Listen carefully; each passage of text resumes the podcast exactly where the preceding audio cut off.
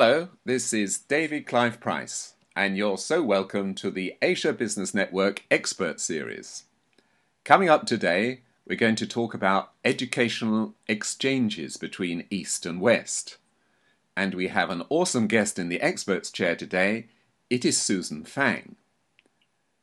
Susan is a world leading cross cultural educational consultant and thought leader with a mission to unlock the next practices in education by leveraging her expertise in education and bridging the gap in education between East and West. Susan is the co founder and CEO of Academic Powerhouse, part of Oxbridge Holdings, the world's leading educational consultancy, which provides independent and professional advice on all aspects of UK education, as well as all aspects of China and Far East education. So we're thrilled to have Susan here today. Welcome, Susan. Thank you, David. Great to have you. Thank you. My well, pleasure. I'd like to start off, if I may, with a question on East and West cultures and educational exchange.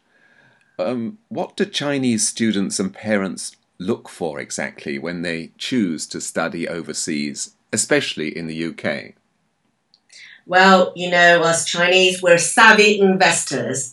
so, Chinese parents, Chinese students, when they're looking um, to study abroad, they put on their investment mindset. They're looking for the best ROI, return on investment.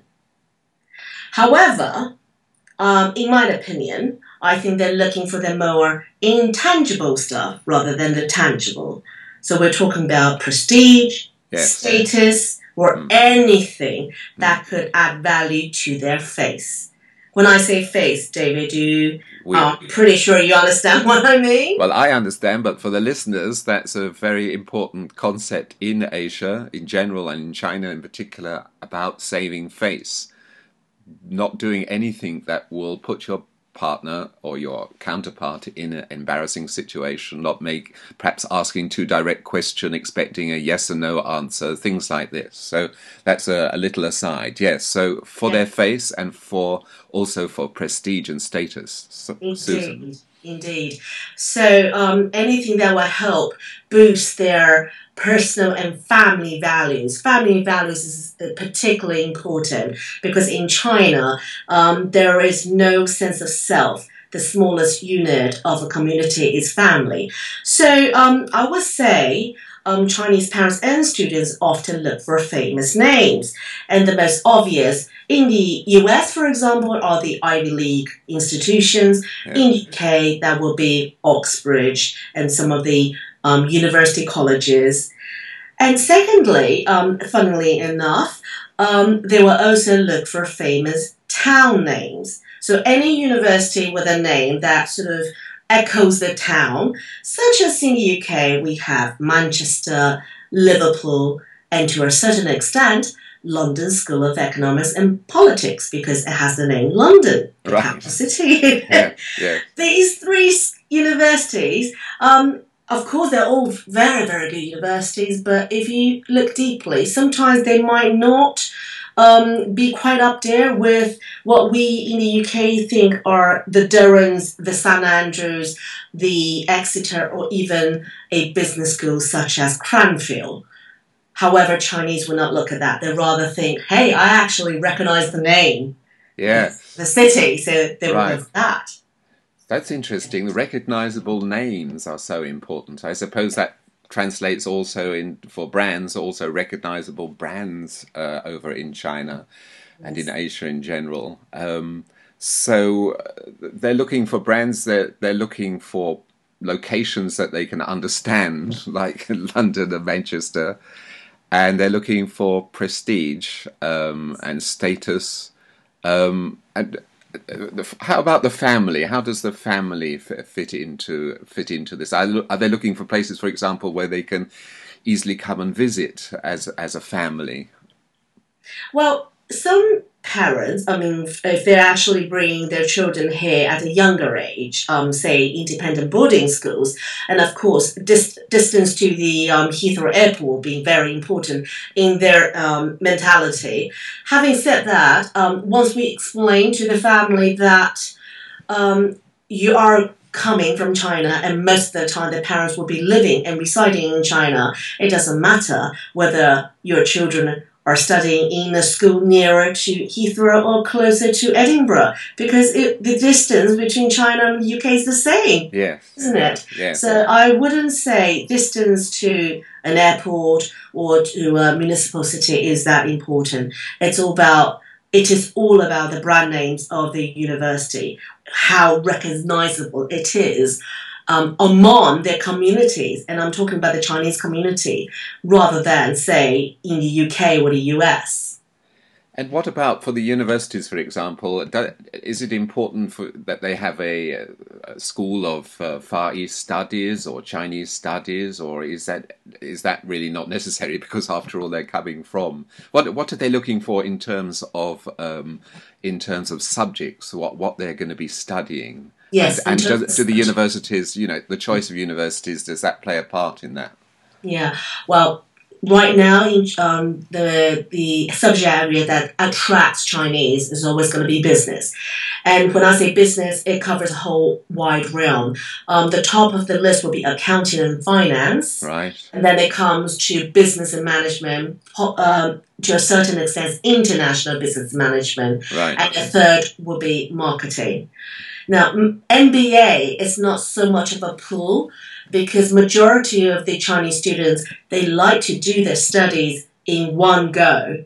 So that means um, having done um, the degree, the bachelor degree, they go straight on to their master's degrees, which means um, MBAs automatically might not be their top of the list because they haven't got any work experience in order to um, help them get into get admitted to the top MBA schools. Right, so they're looking for hard business subjects really that will stand them in good stead going forward in terms of business largely, not so much the softer, shall we say, cultural studies or languages, etc. Um, so Unfortunately, no, not at this stage. Right. Um, I would say maybe in five years, ten years' time, China is changing, and um, the time it takes for China to change will be much, much faster than, say, the time it took Japan or Taiwan, for instance. Uh-huh. Um, I'm from Taiwan. Yes. My personal experience of Taiwan is that um, back into the 80s, a lot of Taiwanese families are sending their children to the USA mm. for um, postgraduate studies, and it's very, very much focused on the business, the finance, and the marketing. However, 20 years on, well, it's, it's now uh, coming up to 40 years on, um, we've already seen the market shifting and changing. Taiwanese families and Taiwanese students these days are looking more about the creative arts. Yes. Uh, it could be very um, pragmatic, you know, applied art and design, or it could be design management or creativity, creative entrepreneurship, that sort of area. And they're also beginning to look into international development. Right. About charity, about how to contribute in the third world. Um, so they're going through a process where Japan was going through maybe 30 years before. So I anticipate China will go through that in the next five and ten years' time, when the whole of the economy of China, the disparity between uh, in wealth uh, becomes more narrower, when everyone um, is more content with their material materialistic life, and they'll start thinking about contribution to society. Right. So, that's my prediction. Well, it's a very interesting one, especially for uh, UK universities and schools thinking forward. Um, in that context, what would be your top tips for UK universities and schools, or Western universities and schools, yes. on, on recruiting or marketing students from China? Oh, it really helps if your your university or schooling have a city name that resonates in yes. China. Yes. In USA, it's like Boston, Washington, New York. Try to get these names into your the name, the title of the school or the university. I think that would uh, play a major part. But back to your first question, um, which I answered about the ROI, which is what the Chinese are looking for. Um, really, um, they want their children to go to a place, a universal school, um, so that they can actually talk about it Mm. and be really proud of it. Yes, yes. And hopefully don't have to take too much of explaining. They just have to say the name. right. And another thing, which is ranking.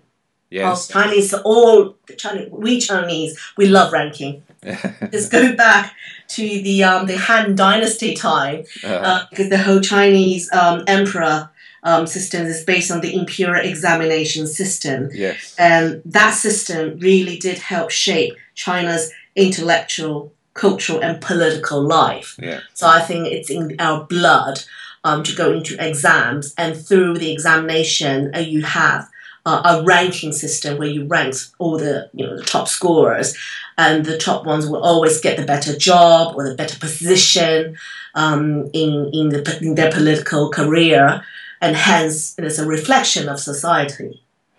That's a So very yes, so name and ranking. Unfortunately, you just have to um, well, what we call it in industry, play the game. play. It's a very yeah, it's, it's a very curious point, isn't it? And I haven't thought about that, but of course the old uh, imperial eh, civil service exams was Yeah. and scholar officials. That's all very much in Chinese history and heritage, and somehow, as you say, must be there deep down in the blood. So UK universities and schools should take that on board Yes. um, in their rankings and in their search for rankings and the way they present rankings, I guess. Um, a recent survey showed that Chinese consumers choose their agents for um, for for universities and schools mostly based on reputation. Mm. Again, the reputations is so important. So, what's your advice for UK universities and schools, Western universities and schools, on on choosing a good agent in China? Okay, um, I've read that survey as well, David. I'm so glad that you brought it up today. Um, now, that survey is really um, about how Chinese family consumers choose an agent. Okay, and that's the Right. reputation. Um, um, I although it's important because obviously the, the more reputable the agents are among the Chinese, uh, the more customers they're going to get. However, um, I think it will be wrong for a Western university or a Western school to choose an agent purely based on how reputable or how popular or famous they are among the Chinese societies, because they might not be the right fit for that Western institution. So, um, my advice would be for the Western um, institution wanting to tap into the China market, number one, you need to define your objective. hmm Okay, this objective, it could be, I mean, I think, you know, there are four that spring to my mind immediately. Is it as simply as student recruitment, bums on seat? Is that what you want to achieve? hmm Or it could be you want to establish institutional links, whether at a school level or at a university level. And that could be, you know, cultural exchange, research exchange, or even co-owned program. Okay, so and I think because different objectives will mean you need to choose a different partner. And may, it could be very well be that you want to enhance your brand awareness in China. Yes. And number four, I would say maybe you want to establish some sort of alumni network so you can continue this influence. Right. Okay, so it really depends on the objective, and then you'll find the different agent to fit those goals. So, but generally speaking, I would say there are five rule of thumb um, factors. First of all, if you're a UK institution, you've got to find an agent that's UK focused. hmm Same thing if you're from the US, you've got to find an agent that has, you know, has track record of sending students to the US and they really know what they're doing. Right. And often these days, agencies, particularly the big ones, the really humongous ones, they want to do everything. They're so greedy. They do US, UK, they do a bit of Europe, they even do, you know, Pan Asia. Yes, there's a lot of global agents, aren't there? I've noticed that. Global agent. So um, don't be fooled thinking, oh, they're so big, they do everything, they must know it. No. Uh, you, uh, I think as uh, if you're looking for a partner, you've got to do your due diligence Right. and find out how good are they in the certain countries that you want to work with them. If you're a UK institution, you've got to see so how good are they in you know dealing with the UK. So focus is very important. Focus on the market. And secondly, I would say size. It does Mhm. matter Mhm. in terms of choosing agents. um, you know, big and small, it will fit different purposes. If you want bum some C, you should you just want the numbers coming in. Maybe you go for a big agent, has lots of offices all around the country, and that's very focused on the um, on your on your destination of study. Say if you're UK university, very big ones, say Birmingham, they're huge. Right. If they want to fill the number, possibly they need to partner with a big agents, UK focus agency, and they can ensure the numbers will come in.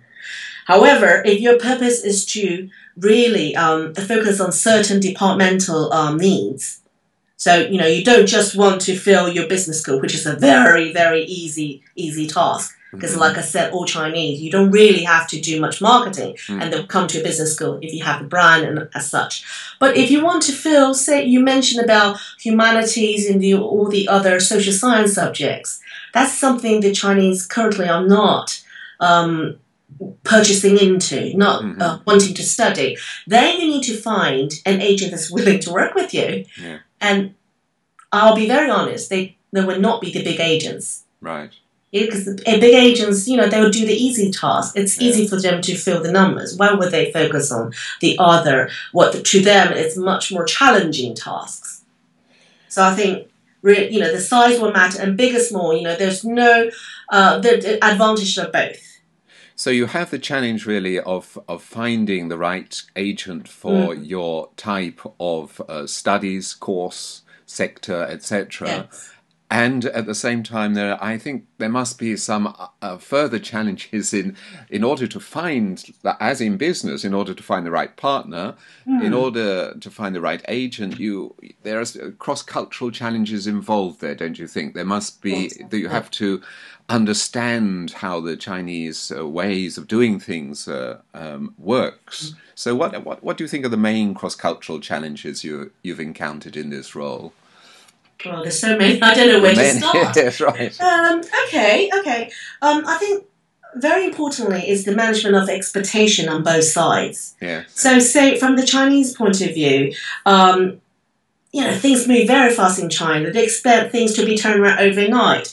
Um, I think, you, you, know, first and foremost, you've got to make them understand um, in the West, things work differently. There are rules and there are certain um, time frame that you need to respect to get things done. So time management is one thing, you know, yeah. trying to explain to the Chinese that you you know, in China you might be able to turn this around in one day. In UK or US, it might be a one week. It could yeah. be two weeks. Yes, yes. Hmm. And also to the Chinese, um, they have a certain mentality, fixed mind about what makes a good school or a university. Mm. You know, they like to see the hardware of things rather than the software. Mm. What I mean by hardware is that the campus and the school ground got to be big, got to be. Um, you have to have a very monumental building, and the facilities got to be very modern. And oh, the families, the parents really, really love good accommodations. So it's all about en suites. All right, that's what I mentioned earlier. Yes, yeah they, they probably come from very wealthy family. They'll, you know, right from young age, they have ensuite bedrooms themselves, one to, mm-hmm. one to each bedroom. So that is something if um, Western University want to, they really need to up their games in terms of their um, sort of hardware facilities. But also uh, to the Chinese, I think um, they, we need to work on the Chinese to make them understand there are certain rules and regulations in the West that they need to respect because after all, coming to the UK or the US to study is not just about getting that degree, isn't it? Yes, it's also about um, acclimatization and really adapting to a different culture. So think little things like they need to understand to meet someone you need to make an appointment. You can't just go up and turn up. yes, yeah. Or um, if you decide um, something's not for me or for them, um, you need to give notice. You can't just say, okay, we're going to stop the deal now, or I pull my daughter, pull my son out of the school straight away. You know, notice is important. Right. Um, I think another thing with some very tricky is certain roles in schools or university they have a different meaning, a different um, um, status uh, than these roles in China. I'll give you an example. For example, um, housemaster, house mistresses in UK independent schools, and I'm pretty sure this will, you know, be the same in the US. Um, this is very important and highly respected roles. in fact, um, after this person is a housemaster or a house their next step could be the deputy headmaster or even a headmaster of a ne- next school. So, in terms of a school career, ladder, housemaster and house mistresses are very highly respected. However, in the China, um, if you have a school, a boarding school, um, let's say, um, housemasters and housemistresses are, are just re- regarded as, such as matron. So I think it's this different kind of expectation of the role that we need to um, sort of convey to the Chinese to make them understand you need to show respect. Respect. Mm. Well, that Susan, this has been a really fascinating conversation, and I really appreciate the time you've taken to do this. Um, just before I let you go, I have one final question. You've been running your business for over 15 years. To what do you attribute your success, and what could listeners learn from your experience with East West Exchange? In a right. nutshell. Okay. Um, I think passion is very important. I'm very passionate about education. Um, and I'm in it for the long term, long term rather than the short term. Um, my mission has always been helping people, whether they're students, families, or corporations, or even education institutions. It goes both ways wanting to make a better transition between the East and West or vice versa. Um, it's never about purely um, the business goal of, um, of making money. So I think the mission, if, you, if your mission is to help others, and the other things will come. So I guess that's what I wake up every day and be very energetic and wanting to do things the thing you know the things that I do, and that's what keeps me going. And that's what comes up very strongly in in what you say and how you approach the subject. Your passion comes over and wanting to be of service and help. And I'm sure that's a really important tip uh, that listeners will want to think about and prepare themselves for if they're uh, dealing with uh, East West uh, educational exchange. So that's it for today. I'd like to thank Susan for being my guest. Thank you, Susan. Thank you, David. I really great. enjoyed it. It's been great to have you. And if you'd like to know more, please visit Susan's website at www.academicpowerhouse.com. That's one word, academicpowerhouse.com which is also there at the links below. And listen in to more news and views on doing business in Asia at Asia Business Network Expert Series, to which you can also subscribe on iTunes. So until the next time, happy listening.